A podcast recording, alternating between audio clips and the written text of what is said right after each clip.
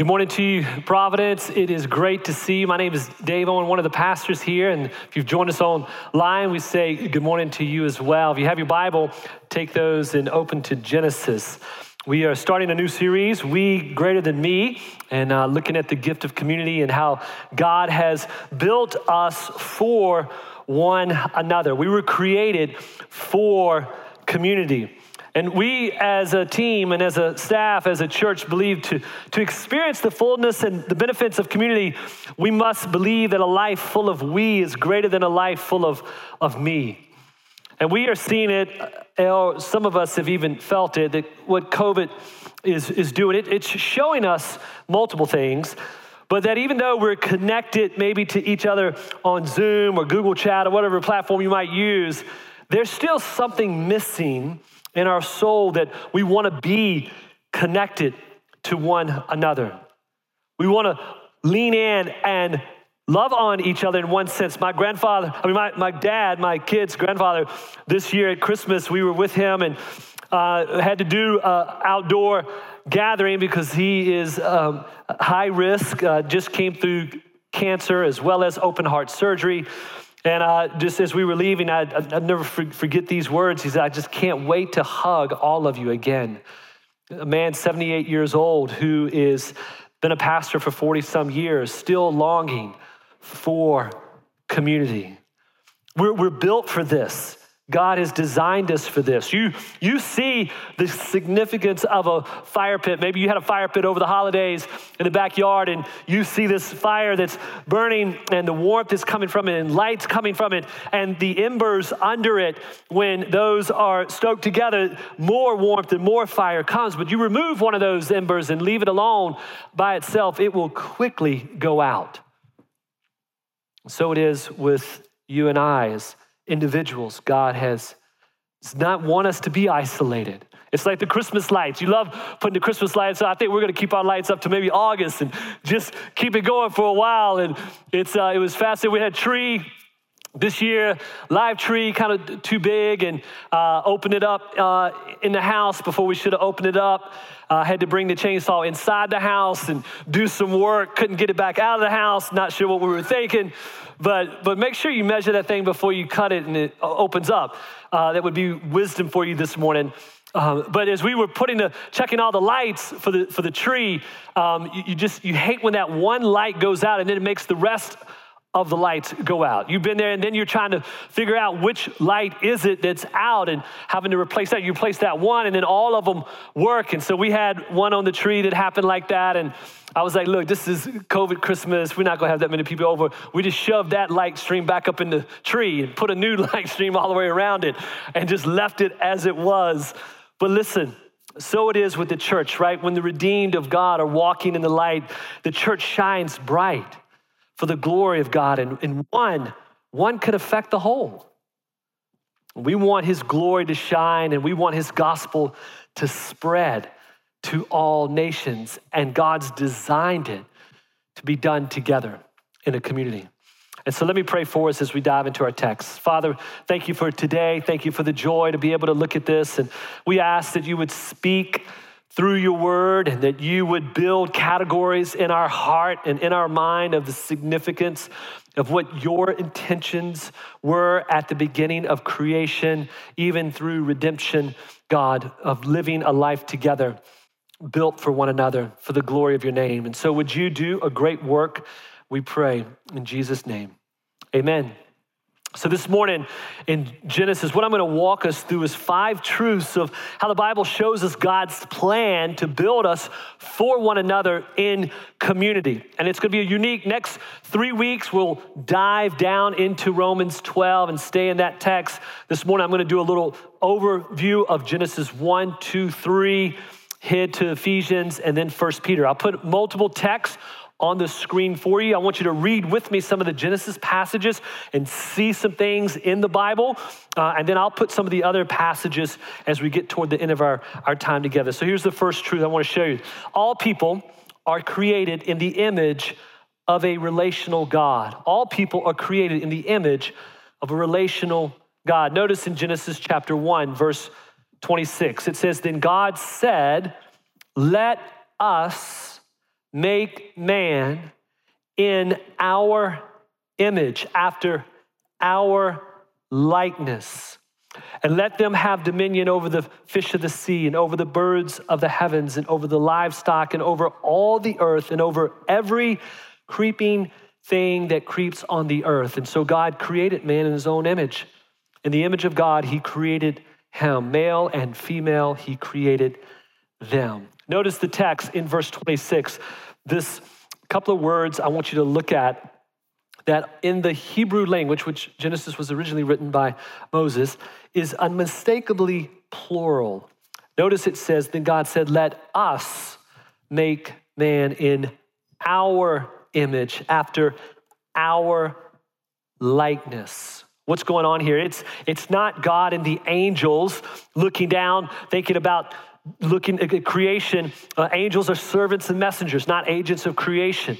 I believe it's very clear here that God is speaking as a triune God the Spirit of God in the first chapters, hovering over the, the waters in verse 2. And then we know from the totality of Scripture in John chapter 1, it says similar language as Genesis 1 in the beginning, that Jesus was with God in the beginning.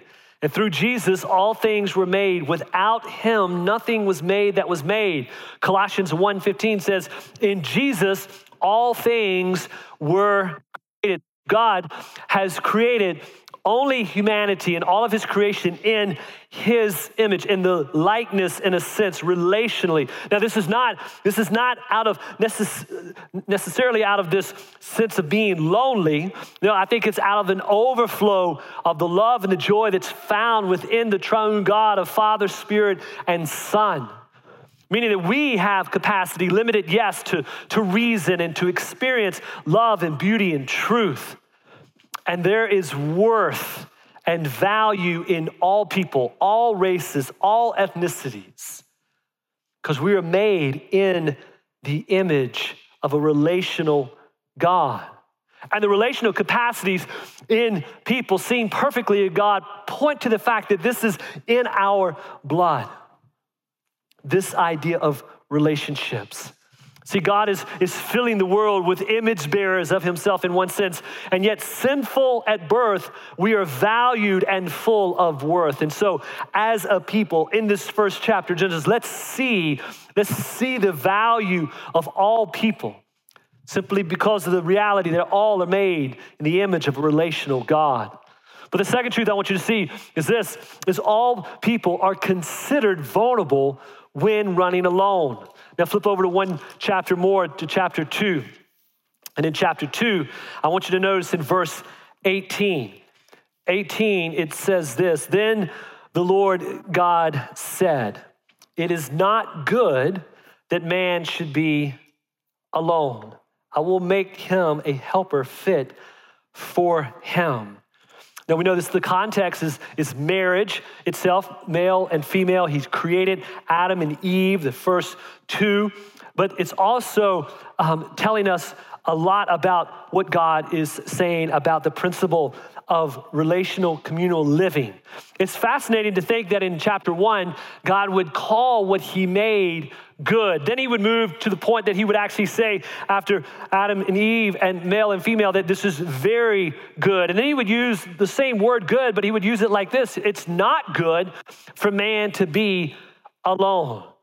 What is, what is God saying here? There's no deficiency in creation. He just wasn't done yet with creation. He's highlighting the reality of relational living and the significance of it. I don't have to convince you this morning of the massive need to be connected. Culture's done a great job proving that through social media, and it's yet it's exposed our deeper longing to not just be connected, but to be in community. Many of you, maybe you have a certain amount of followers on whatever platform that you are using. And there's something about when people hit like or you have more followers or you add followers, there's something to the human heart that, that fuels and fills it temporarily. And yet, what social media has also shown us and exposed is that being connected is not enough. It's actually living in community, being with people. Jesus Christ did not come in pixels, he came in flesh among us. Right? Look, look, we are we are more prone to danger when alone, even though we may be connected to hundreds, if not thousands, in the social media world. And yet we're alone, depression's rising, loneliness is rising, and we are more prone to temptation we're more prone to attack from the enemy. We're more prone to loneliness and growing cold and, and of heart, and even throwing in the towel and, and quitting. Listen, isolation is not God's design. It's fascinating in chapter one that God actually told Adam and Eve in his creation that they would have dominion over the birds of the air and the fish of the sea and the livestock. And it's almost when you look into the animal kingdom, you get this incredible concept of them traveling together. Birds, right? They fly. They fly in a, in a, in a flock to get to their destination. The, the water buffalo, they, they travel in, in a herd as they move through the, the waters and across the land. I mean, fish, fish swim in a school, not to necessarily become smarter, but yet to, to protect. Right? This is, you see, the animal kingdom, they're traveling together to be protected against predators, ultimately. Yeah, you've, you've watched the, the, the animal kingdom or one of those shows when one is maybe slightly prideful and wants to do it on their own. And you know someone's tucked down behind a rock just waiting for that one to leave the, the, the, the herd and go out on their own and try to do it. And that's the one that the enemy focuses in on, the lion will focus in on and will attack. See, listen, th- th- sometimes I think the animal kingdom gets it better than the church. First Peter says it like this Be alert and of sober mind. Your enemy, the devil, prowls around like a roaring lion, looking for someone to devour. Listen, the, the, the, military, they, they get this concept of togetherness even. Even when battle, they train together and then they send men and women together. They don't go solo on this. Listen, my, my grandfather, Lucian Williams, uh, I wish I could have known him better than I, I, did. He died when I was six years old after his fourth heart attack, and he was a remarkable man, a pastor for many years, but in the mid 40s, he was uh, uh, served our country in the in the army, and he was one of those of many that landed at Normandy and made his way into Germany. He left here when my mom was three, about three to four months old, and he returned when she was three years old. He survived landing at Normandy, making his way into Germany, and then making his way back home, uh, representing our country and for, for that, I'm forever grateful. But it's fascinating to think as they would land in these boats, they would, they would go in these boats, and these boats would land on the shore, and they would attack um, together, never alone, moving forward. And listen, Christians who, who run with other Christians have a longer stamina to endure hard days and tempting days. Isolation, isolation is the enemy's strategy to take you deep into temptation and sin. Sin, listen, sin will always promise more than you can produce, and it'll, it'll cost, it, more than it will produce. It, it'll cost you more than you ever want to pay, and it'll keep you longer than you ever want to stay. And so the animal kingdom and the, the military gets this concept of togetherness. Listen, let's, let's be a people as a church that celebrate the provision of God found in community. Isolation will lead you always away from God rather than for God. Let me just speak to this too, real quick, because I know in this unique season we find ourselves in, many are, are at home on, on the couch, and, um, and we've grown kind of comfortable on the couch uh, at home and watching church on the couch. And some, rightly so, they are high risk for this disease. They don't need to be in a group, and we understand, we respect that, we commend that. But here's going to be the temptation after all of this is, is over. You know, some studies show that 20% of churches in the West will close when this pandemic's over. And here's the temptation for, for many of us that, that the couch is so, so comfortable that even after the, this is over, you're going to want to stay there. And let me tell you who else is going to want you to stay there. The enemy is going to want you to stay there because it's so comfortable and you can hide easily. Get a little bit of Jesus, get a little bit of song, get a little bit of feel good. He's going to take you out if you try to do this on your own. So we want to we want to commend to you. Listen, let's celebrate the provision of God found in community. But number 3, look at this. He says all the people, all people are tempted to conceal their sin and cover their shame. All people are tempted to conceal their sin and cover their shame. Now, Genesis chapter 3 is a, a monumental chapter. you may notice at the heading of chapter 3, it says the fall. What that means is that this is the, the fall of humanity into sin. And it, it's, it's fascinating that it took humanity only three chapters to mess everything up, right? Chapters one and two, you see it all good. In chapter three, chaos breaks out. And it's fascinating how it enters, right? The serpent, who's more crafty than any other uh, of the beasts, the enemy, Satan himself, moves through the serpent to do something that's really strategic in the way he tempts us. He, he tempted by questioning what God had already said. And this is the way he'll tempt you as well. He'll always tempt you and I by questioning what God has always already told us in His Word what to do and what not to do. And what's fascinating in the text in Genesis 1 and 2, He gives Adam and Eve thousands of freedoms where the end of chapter 2 in verse 25 it says that they were actually not ashamed there was no shame whatsoever and, there, and you've got this incredible two, two chapters where Adam and, and Eve are, are there. It's, it's an amazing setting. And God gives one restriction, only one restriction. That's it. One restriction. And the one restriction that God gives, the enemy uses to question them that God is actually holding out on you. That, that there's something that sometimes the way the, the enemy tempts us, right, is that, that when God gives restrictions in His Word, that we think that we, His creation, we think we know what's best. And so we lean in and, and we say, well, God's holding out on my joy. Listen, God is not a kill joy God. He is for your joy. He created you. If He did not crush His Son for you, will He not also give you all that you need? Listen, so, so when, you think, when you think about this chapter and you lean into this chapter, you, you see so many things, but I want you to notice in verse 7 a few things that happen because of this devastation of being tempted to this lie from the enemy, of questioning God's word, that he's holding out, and this one restriction and then all chaos breaks out. Verse 7 Then the eyes of both were opened as they ate from the tree that God had restricted them from eating. And they knew that they were naked. And they sewed fig leaves together and made themselves loincloths. And they heard the sound of the Lord God walking in the garden in the cool of the day. And the man and his wife hid themselves from the presence of the Lord. God walking with them in the garden.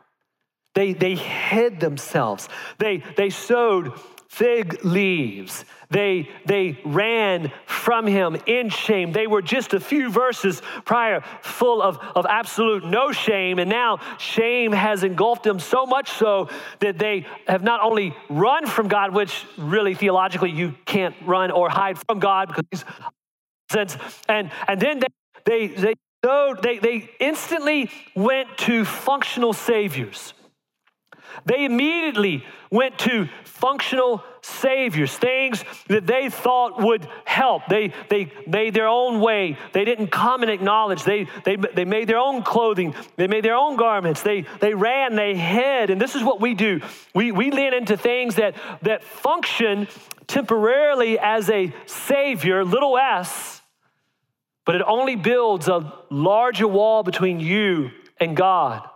We binge eat, we binge watch, we binge shop.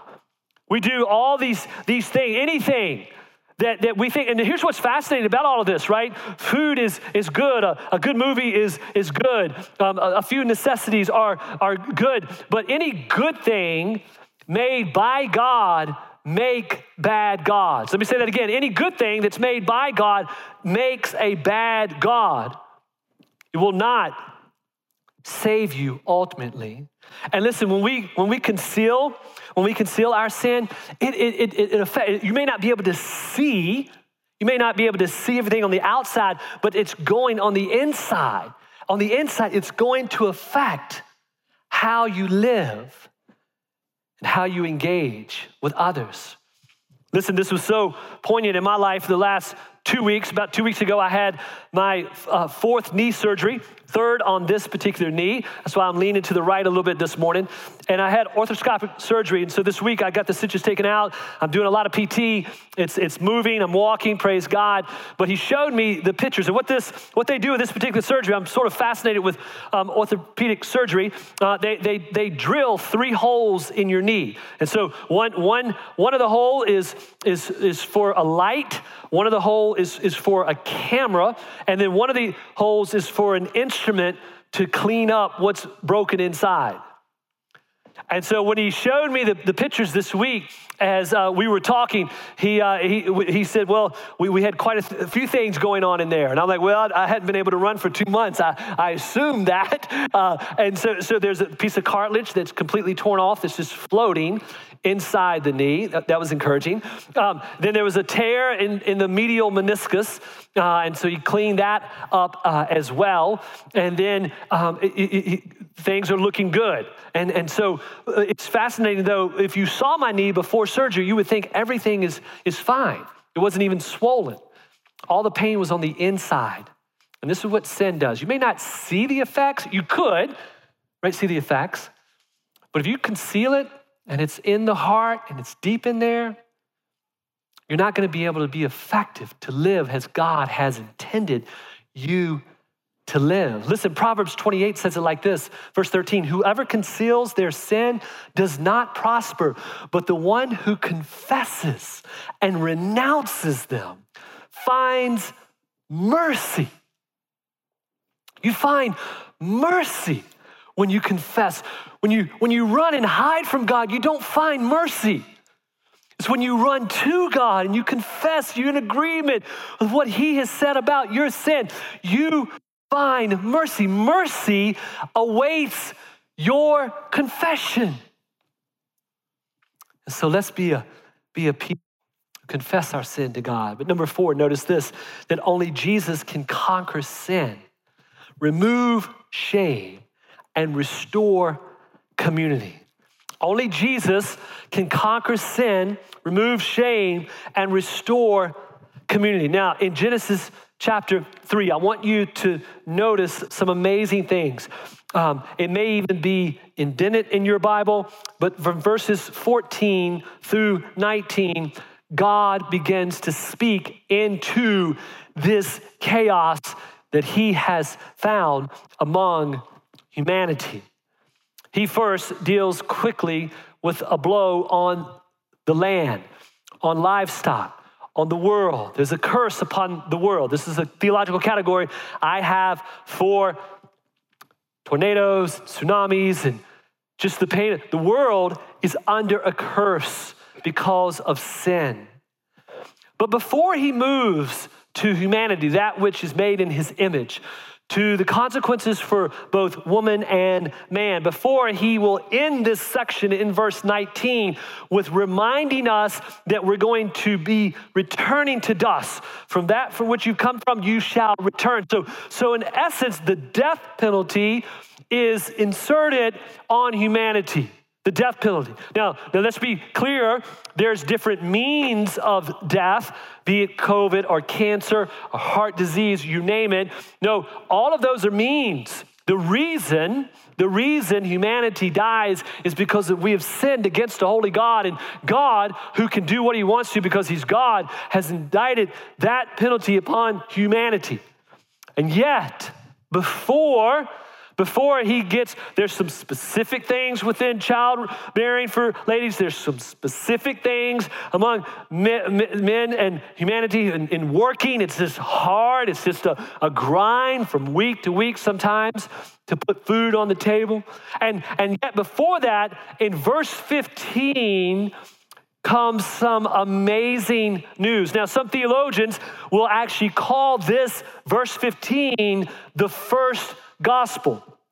Some will mention it in such a way. We, we think of the word gospel as the good news of God, what he's done in Christ Jesus, as Matthew, Mark, Luke, and John, and how that has been laid out in those books. But Genesis 3:15 is in essence the first gospel because there's an announcement. It's an announcement of good news that will come. He says, I will put enmity between you and the woman, and between your offspring and her offspring, he shall bruise your head and you shall bruise his heel. What is he saying that? What he's saying is there's an offspring that's going to come through Eve. It's going to come and, and throughout the days and the ages, many are going to look to certain ones that have come thinking that maybe it's this prophet, this priest, this king, someone to save us, someone, maybe even militaristically speaking, to do something for us. And what he's saying, no, listen, there's going to be one who comes. He's actually going to be bruised, but he's going to bruise the enemy's head. He's going to crush, in essence, the enemy's head. This is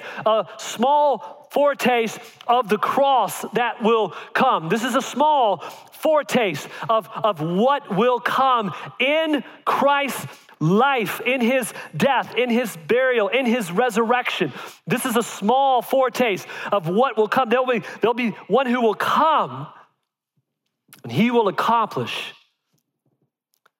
reconciling you and humanity to God and reconciling you to one another. And notice what God does in his mercy. Notice his mercy in, in verse 20. Now, after announcement of death coming to you after work is going to be hard and death is going to come. Verse 20, he says, Then the man called his wife's name Eve.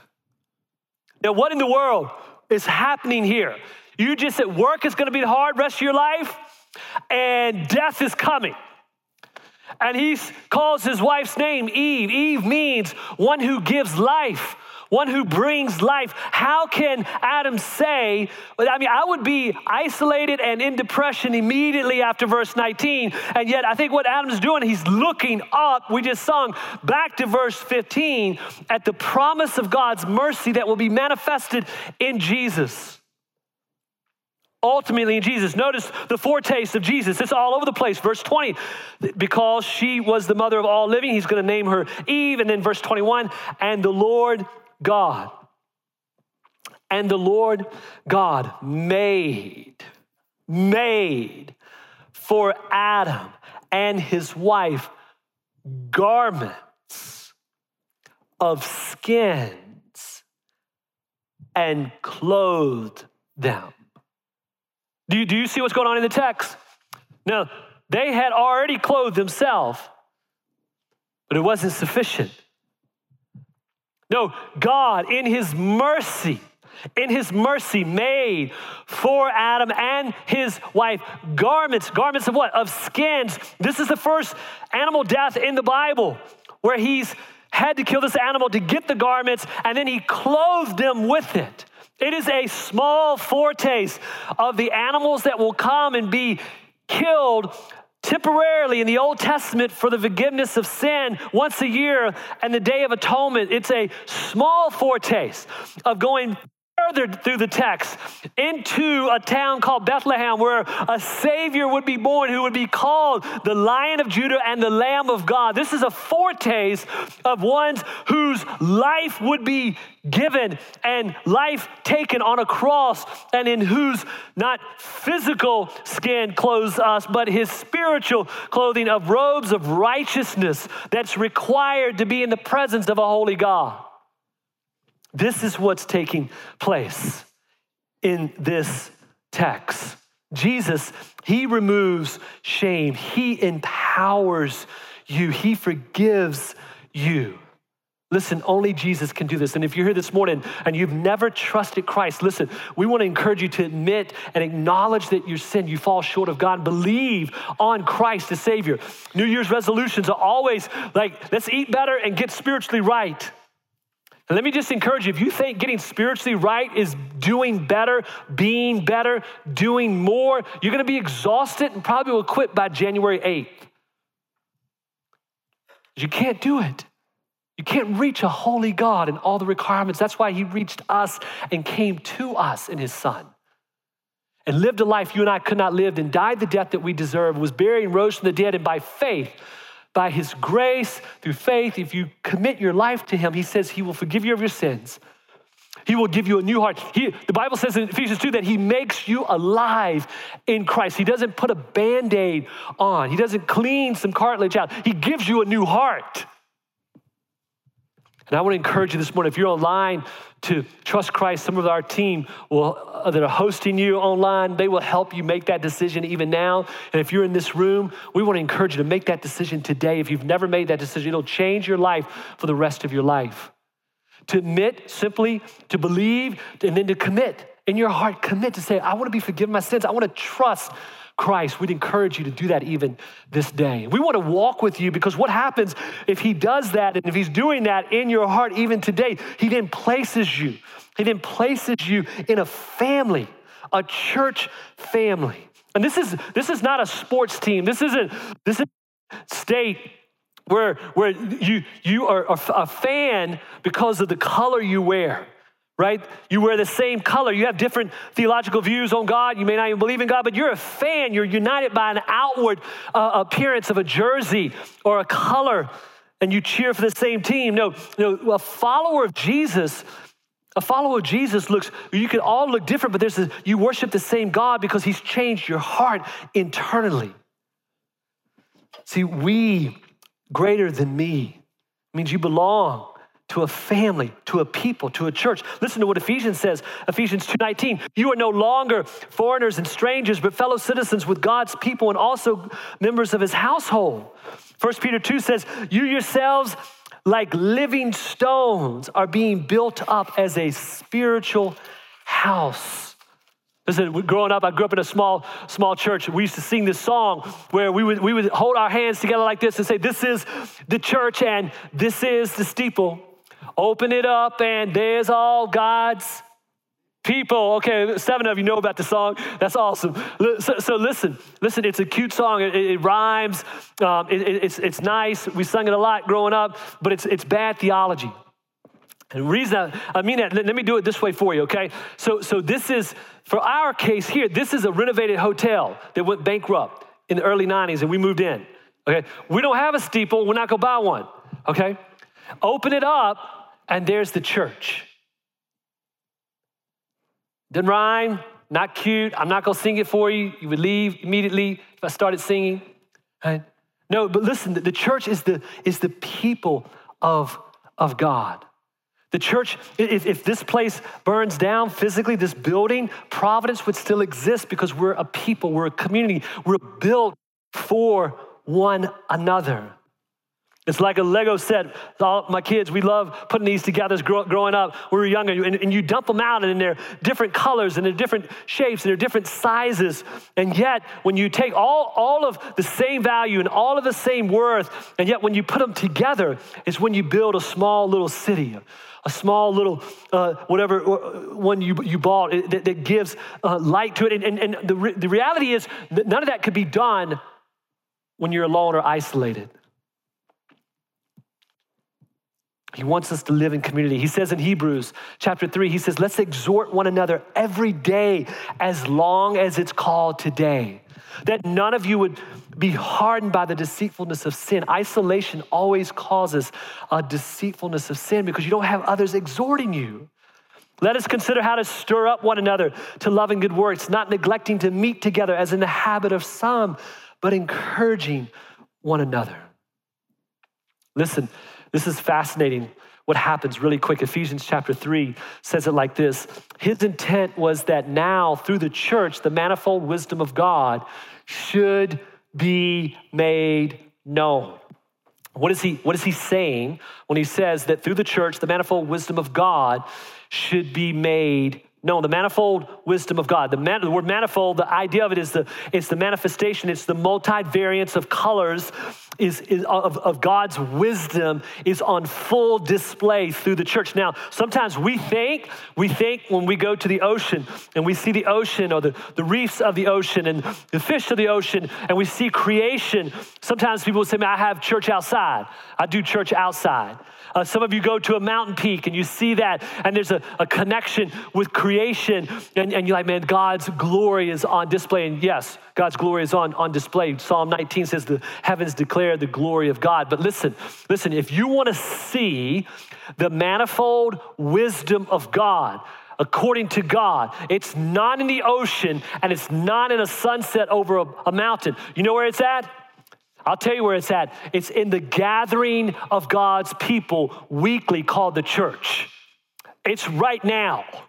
It's, it's multi ethnic, it's different people uh, from all different places from all over the world coming together with a new heart, worshiping the Son of God. You want to see the manifold wisdom of God show up every week here at 8, 9:30, or 11, and it will be on full display week after week. See, we get numb to this.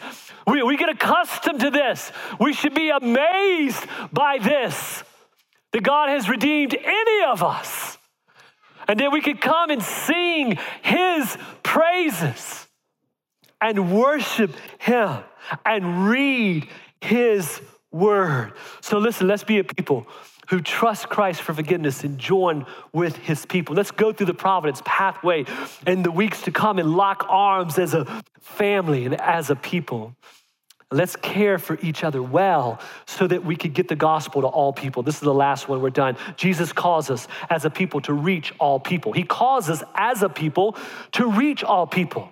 Isolation, we can't do this. Community, we could put together. We're putting a family of six on a plane tonight, tonight in the midst of a pandemic They're moving to Central Asia to plant churches and build people's lives through the gospel, the preaching of sharing the gospel. Listen, 1 Peter 2 says it like this You're a people for his own possession, that you may proclaim the excellencies of him who called you out of darkness into his marvelous light. You're a people to proclaim the excellencies of him who called you out of darkness. This is what he he puts us as a people together to praise his name in community. And we want to turn the volume up on the proclamation of the excellencies of him who has done this. And you and I know throughout this year, we've watched many sporting events and empty stadiums, and it's just something missing, is it not? I mean, I just don't come off the couch and rejoice when somebody scores. And we know when stadiums are full, there's a sense of synergy and community, even in celebration of all that team has done, and how much more for God's people to be a people in community, celebrating all that God has done. Listen, it's, it's confusing to a world we live in when we try to make our name known, when we try to be the greatest and the center of the universe. We is greater than me. Listen, it's confusing when we live like that, but it's compelling. It's compelling when collectively we live for Jesus. It's compelling. Listen, let's do this right before we, we, we, celebrate the Lord's Supper this morning. I want to show you this. I want to illustrate this for you. So, so right now, here's what we're going to do. We're going to do a small exercise as we close our time. Kids, lean in, speak up really loud here, okay? So I'm going to count to three. When I say the number three, I want you from where you are to shout with everything you got your name. Okay? I want you to shout your name on three. So here we go. Let's go. One, two, three. Boom. Okay, that was really bad, sounded horrible, and uh, but thank you for participating. I'm grateful for you. You proved my point. Okay, now listen, listen. On, on three this time, I want you all really loud to shout the name Jesus. One, two, three. Jesus. It's compelling. It's unified. There's something about His name that when we lift Him up, He draws people to Himself. He's done it in the past, He's doing it now, and He'll do it in the days ahead. And so let's be a people who carry the gospel together to all people. The light that shines the brightest at home shines the farthest away. Let's pray together. Father, we love you. Thank you for your kindness and your grace and your mercy today to look at how you have built us for one another and how you have given us the gift of community.